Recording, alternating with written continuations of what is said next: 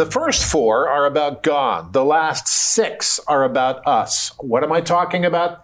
The Ten Commandments. And there's only one true God, and we are commanded to only worship Him.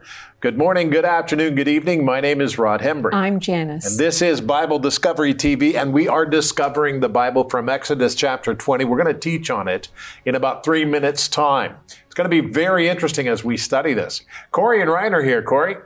Well, I'm going to be taking a look back at the very strange chapter of Exodus 4. Ryan? Today, I want to introduce you to my good friend, Dr. Jim Mason, who's a trained nuclear physicist. Yeah, Dr. Jim Mason is awesome. It's excellent. I was there for that interview. That was beautiful. Can't wait for that. Come up. Janice. Today, the Lord is God. All right, so take your Bible guide. If you don't have one, stay tuned. We'll tell you how to get one. And turn with us to today's passage as we begin to study Exodus chapter 20.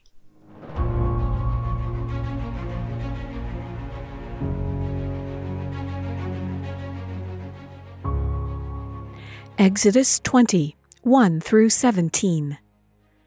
And God spoke all these words, saying, I am the Lord your God, who brought you out of the land of Egypt, out of the house of bondage. You shall have no other gods before me. You shall not make for yourself a carved image, any likeness of anything that is in heaven above, or that is in the earth beneath, or that is in the water under the earth. You shall not bow down to them nor serve them. For I, the Lord your God, am a jealous God, visiting the iniquity of the fathers upon the children to the third and fourth generations of those who hate me, but showing mercy to thousands, to those who love me and keep my commandments. You shall not take the name of the Lord your God in vain, for the Lord will not hold him guiltless who takes his name in vain. Remember the Sabbath day to keep it holy. Six days you shall labor and do all your work, but the seventh day is the Sabbath of the Lord your God. In it you shall do no work, you, nor your son, nor your daughter, nor your male servant, nor your female servant, nor your cattle, nor your stranger who is within your gates for in six days the Lord made the heavens and the earth, the sea, and all that is in them, and rested the seventh day. Therefore the Lord blessed the Sabbath day and hallowed it. Honor your father and your mother, that your days may be long upon the land which the Lord your God is giving you. You shall not murder. You shall not commit adultery. You shall not steal. You shall not bear false witness against your neighbor. You shall not covet your neighbor's house. You shall not covet your neighbor's wife, nor his male servant, nor his female servant, nor his ox, nor his donkey, nor anything that is your neighbor's. Exodus chapter 20, verses 1 through 17. You know, as we continue through the book of Exodus, it gets very interesting because Moses is explaining things as God has spoken to him. And there are really two places in the Bible where the Ten Commandments can be found Exodus chapter 20 and Deuteronomy chapter 5. Now, the commandments have three applications. First of all, there's a direct moral application. Secondly, there is a ceremonial application.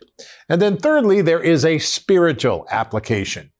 Now, we should listen and consider the Ten Commandments very carefully because they direct our paths in life.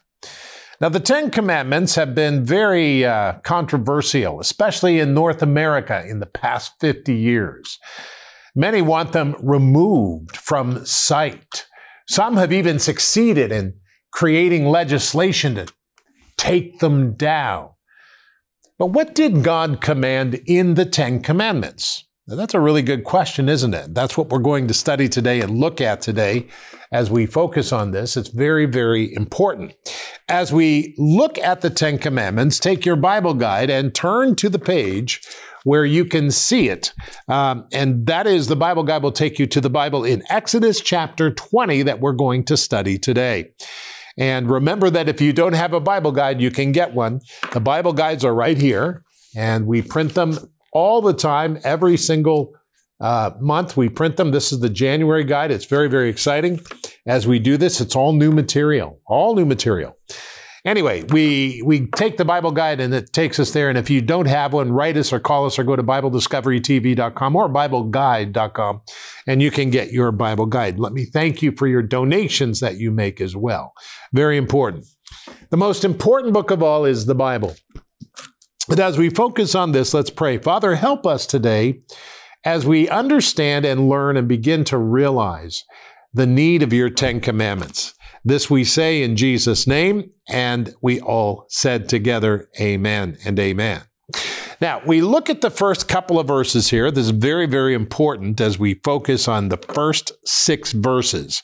It says here, And God spoke all these words, saying, I am the Lord your God who brought you out of the land of Egypt and out of the house of bondage.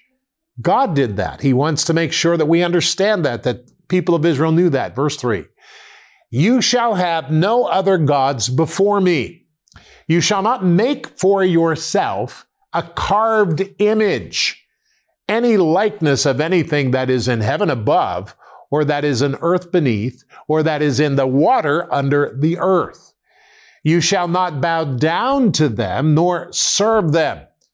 For I, the Lord your God, am a jealous God visiting the iniquity of the fathers upon the children to the third and fourth generation of those who hate me, but showing mercy to the thousands, to those who love me and keep my commandments. Now that brings me to the first point. There is only one true God. Worship him alone. There is only one true God. Worship Him alone. It's easy to disguise self worship by behaving like the church culture. We are to worship God with all of our heart, with all of our soul, and with all of our strength and mind, not worship ourselves. Now, this is important because so many people in today's world do that. So many people are hung up and tied into, well, I go to church to get something out of it. I, you know, well, hold on a minute. We go to church to learn from the scripture, but we go to church to also respect God. So we need to rethink. You know, we are not customers for the church. I remember that there are many people who see themselves as the pastor as the ultimate salesperson. No, he is not. No, you are not, and neither were the priest. We go to the church to worship God. That is the first command in the Ten Commandments. Worship only God. Very, very interesting. All right, let's go on to verse 7 because it's fascinating. It says, You shall not take the name of the Lord your God in vain, for the Lord will not hold him guiltless who takes his name in vain. Remember the Sabbath day to keep it holy. Six days you shall labor and do all of your work. But the seventh day is a day of Sabbath, the Sabbath of the Lord your God. In it you shall do no work. You, nor your son, nor your daughter, nor your male servant, nor your female servant, nor your cattle, nor your stranger within who is within your gates. For six days the Lord made the heavens and the earth and the sea and all that is in them. And then he rested on the seventh day. Therefore, the Lord blessed the Sabbath and hallowed it. This is very important. Do not take the name of the Lord your God in vain, and take one day in seven to rest and to honor God. Vanity is an earmark of speaking today. We all do it and we hear it. We must keep our mouth clear and our days right with God. Now, beloved, very important to realize this. Vanity is so easy to articulate in today's world. I mean, that's what we do. Everything is vanity and we say we're great and this, but, but hold on a minute. We're not trying to hold back on self esteem or any of that. What we're doing is what James told us to do, and that is worship Christ, bow down before Christ, and he will lift you up. So we need to understand that we need to worship Christ and make him good, and then our greatness or our goodness is from Him. That's very, very important.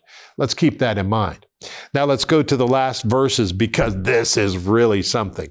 Very quickly, it says, here's what it means. It says in verse 11 or verse 10 or 12, honor your father and your mother. Do it.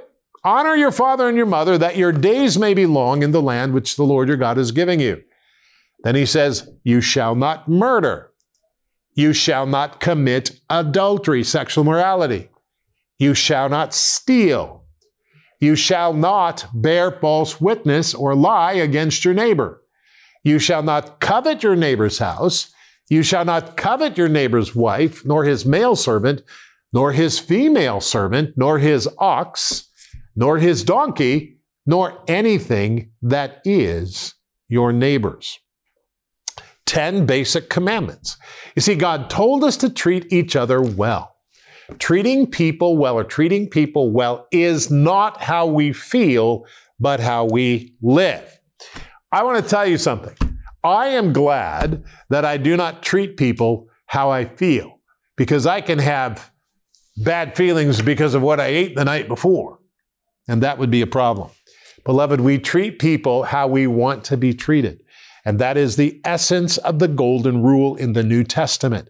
That's what God is saying. And so today we need to pray and ask the Lord to help us to think that through because our culture is so different. Everybody's out there saying, well, I do what I want to do when I want to do it, you know, free speech. Well, hold on a minute. Responsible speech is very important. But we need to pray and ask God to teach us His way and show us His path. Father, in Jesus' name, teach us your way and show us your path. This is what we ask, and this is what we pray. In the name of Jesus Christ, and every single person who agrees with me and understands the difficulty prays together, Amen. In other words, Lord, make it so. Now, from a biblical perspective, why do you think God made humans and apes look similar? Well, the same thing, same reason I think that there are similarities right through all living things, and that is we see a continuum, if you like, which speaks to us of one creator. If we're entirely different to every living, other living thing on earth, we had entirely different chemistry, entirely different everything, then we might think there's different creators.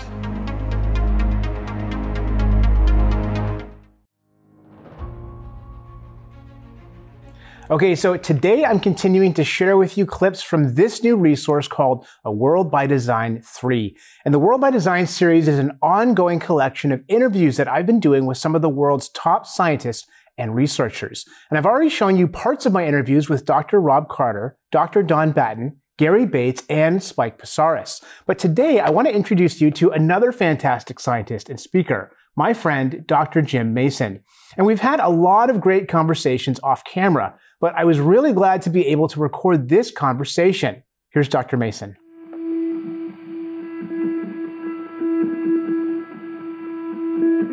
Well, I'm so happy to be sitting down with Dr. Jim Mason, a really funny guy. Jim, how are you doing today? Excellent. It's been a while since we did this. It has been. It's been a few years. Years, yes. well, for those of us, for those who haven't seen you before, I wonder if you could tell them a little bit about yourself, both uh, personally and professionally. Okay, well, let's do that in reverse order, professionally. Okay. okay? Um, I got a uh, BSc in engineering physics from Queens, and then I got a PhD in nuclear physics from McMaster. Uh, and then basically, I went to work for a defense electronics company for 37 years, from which I retired in 2007. Um, personally, uh, particularly with respect to the current topic, um, I grew up attending church. Um, by the time I graduated high school, I'd never heard the gospel message actually uh, properly proclaimed, so I really didn't understand what Christianity was all about. So when I went away to Queens, uh, I made a conscious decision to be an atheist. I figured all of this stuff I was learning about the Big Bang and what I was reading about evolution must be the correct explanation, because otherwise they wouldn't be saying it, right, at university. So I made a conscious decision to be an atheist, and I stayed that way until I was hmm, probably in my early 30s.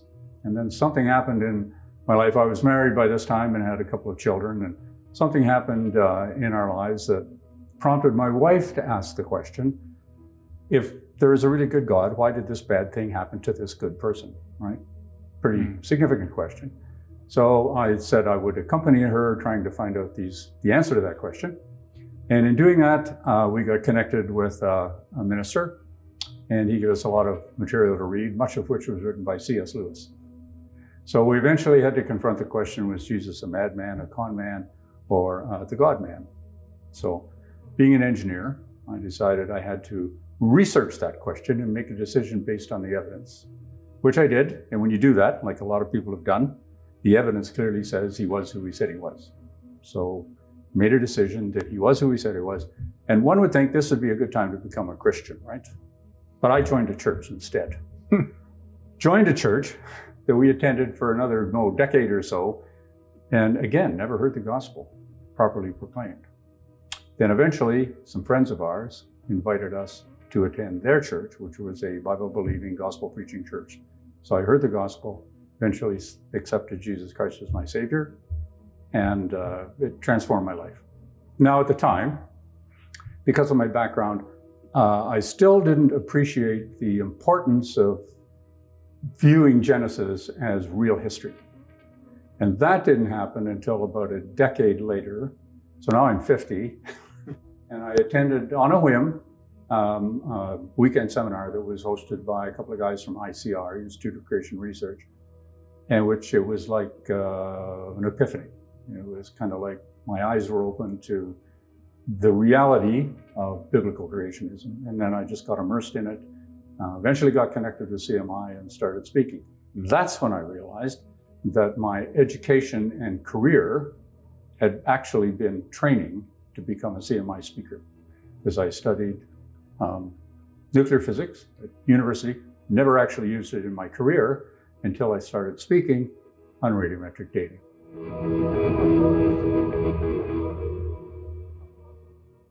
So Dr. Mason will be back tomorrow, but remember that these are just short clips of my full interviews with these guys. And if you want the interviews full and uncut, they are available on A World by Design 3.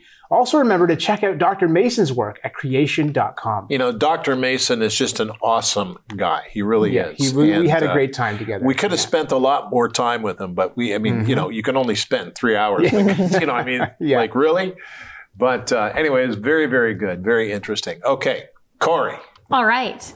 Exodus chapter 4. Now, that chapter is really full of interesting events, and it's obvious that there's a bit of cultural information that we're missing that would really help clear things up. But overall, it's a really fun chapter to just sit with and pore over nonetheless. All right, so chapter 4 of Exodus begins with God giving signs to Moses that he can then show to the people so that they know God is the actual instigator of the Exodus and not Moses.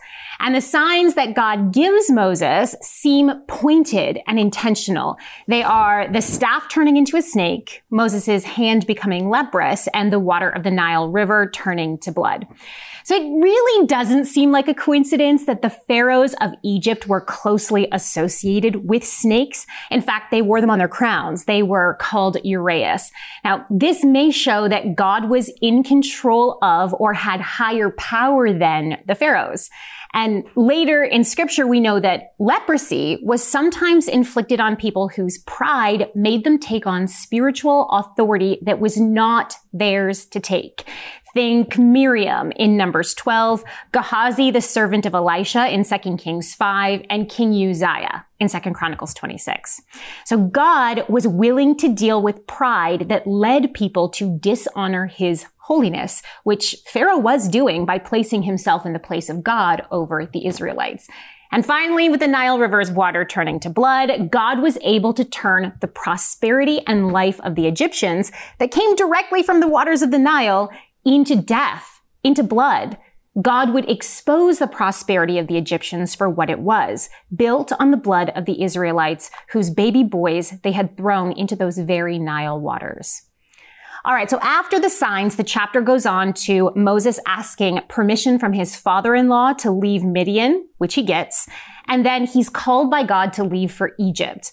The chapter ends with God attempting to put Moses to death, but being satisfied when Moses' wife circumcises their son and dabs his blood onto Moses. It's a strange one. But we can see right away that this section of scripture is clearly dealing with sin, guilt, and judgment. We have God promising judgment on Egypt for their guilt of Israel's blood and captivity. and then God confronting Moses for what was apparently also a crime deserving capital punishment. Now, this crime is most likely Moses' murder of an Egyptian because the chapter actually brings it up. God says to Moses in verse 19, go back to Egypt for all the men who were seeking your life are dead. And we know from Exodus chapter 2 that they were seeking Moses' life because Moses was guilty of murder. But just because the Egyptians couldn't apply justice to Moses doesn't mean that Moses was off the hook. He was still guilty of murder, a fact the Israelites knew about, and more importantly, Moses was guilty of murder before God, not just the courts of Egypt. So we see God seeking to put Moses to death. Moses needed to deal with his blood guilt.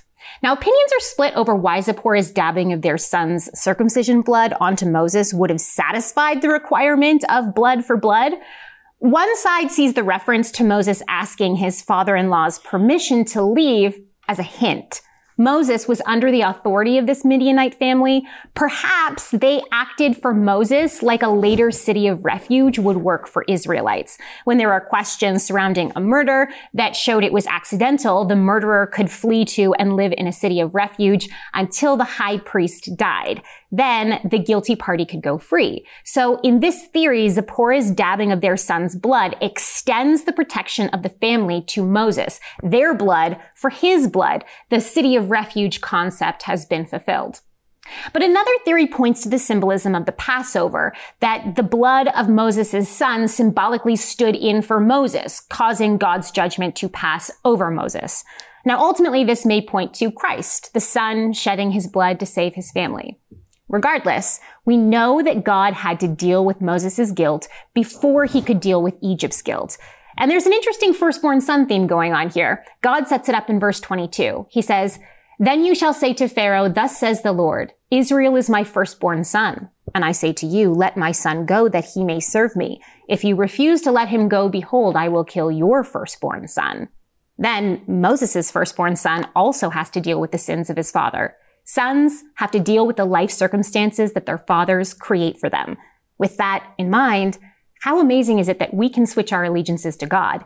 He can become our heavenly father. I think it's important because in today's world, the family is desecrated uh, in many cases. And we come to Jesus Christ and he becomes our heavenly father. And that's a totally different definition than the fathers that we might see here. Absolutely. So that's very good, Corey. Excellent. Very good. Janice? And God becoming our Heavenly Father, as you have said, Rod, the way we become the sons and daughters of God is to accept what His Son Jesus Christ did for us by giving Himself in death on the cross, the shedding of His blood bought our salvation, our redemption from sin. This is what the gospel message is, and it's so very important. And as I was looking at the Ten Commandments today, this chapter 20 of Exodus, right in the very first verse, it made me pause. And God spoke all these words saying, and then he began to, to list the commandments. And I, I've written myself a note here. We need to remember that when we choose to follow the Lord Jesus, he is God. When he speaks, his words all count. His words matter. His words are truth. And when we give our lives to the Lord Jesus Christ, that means that we are going to try our very best to follow him. And we cannot do that on our own. We need the, the strength and the authority of the Lord Jesus Christ in our lives. But that means that we have to live and humble ourselves before Him every day and ask Him for His help in our, in our lives. And this Word of God, this is why this program exists. Our family and the people that work alongside of us, our extended family here in, in Canada and in the U.S., we have committed ourselves to the Lord Jesus Christ and His Word. We want to read every word. We want to go from the beginning, Genesis 1, all the way through to Revelation chapter 22.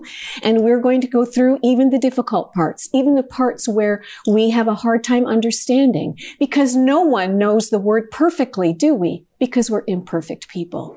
But when we make ourselves available, when we give our time, spending our time with God in His Word and in prayer, then we can learn what God has asked us to do, how we can follow Him. And yes, we will fail, but what a loving and merciful God it is that we serve because we can come to Him and ask Him for forgiveness and to ask Him to help us through His Word. We can not just read it. It's good to read it, but we need to get it into our hearts and into our minds so that when we face situations in life, and we all know that we do, we we, we face difficult situations, things that we've never faced before, God can help us in those situations when we have his word hidden in our hearts.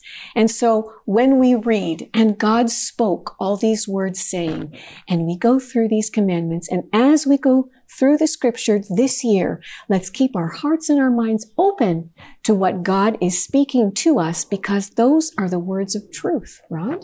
I think it's important. People said to me, uh, well, I'm not under the law anymore. I'm, I'm not under the law. But keep in mind that the only thing Jesus did was he fulfilled the law, which we could not. That's right.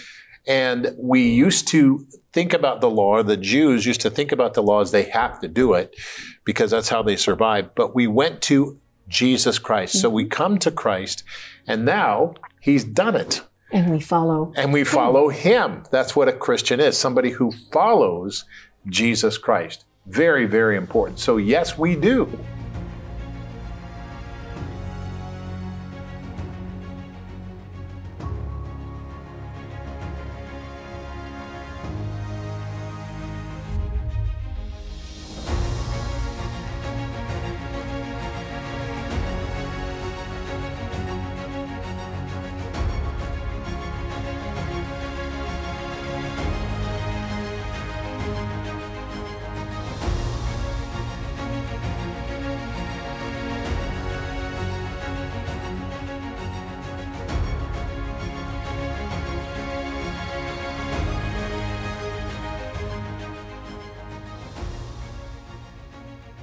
Rumble is a great social media network, and we are on Rumble with our live streaming 24 7. And all of these programs, go to rumble.com and look for Bible Discovery TV. Now let's pray together. Today we pray, Father, help me as I follow you and I learn to worship you alone, no other God. Teach me your way and show me your path. Help me today, Lord, in the name of Jesus Christ. And we all said together, Make it so or Amen.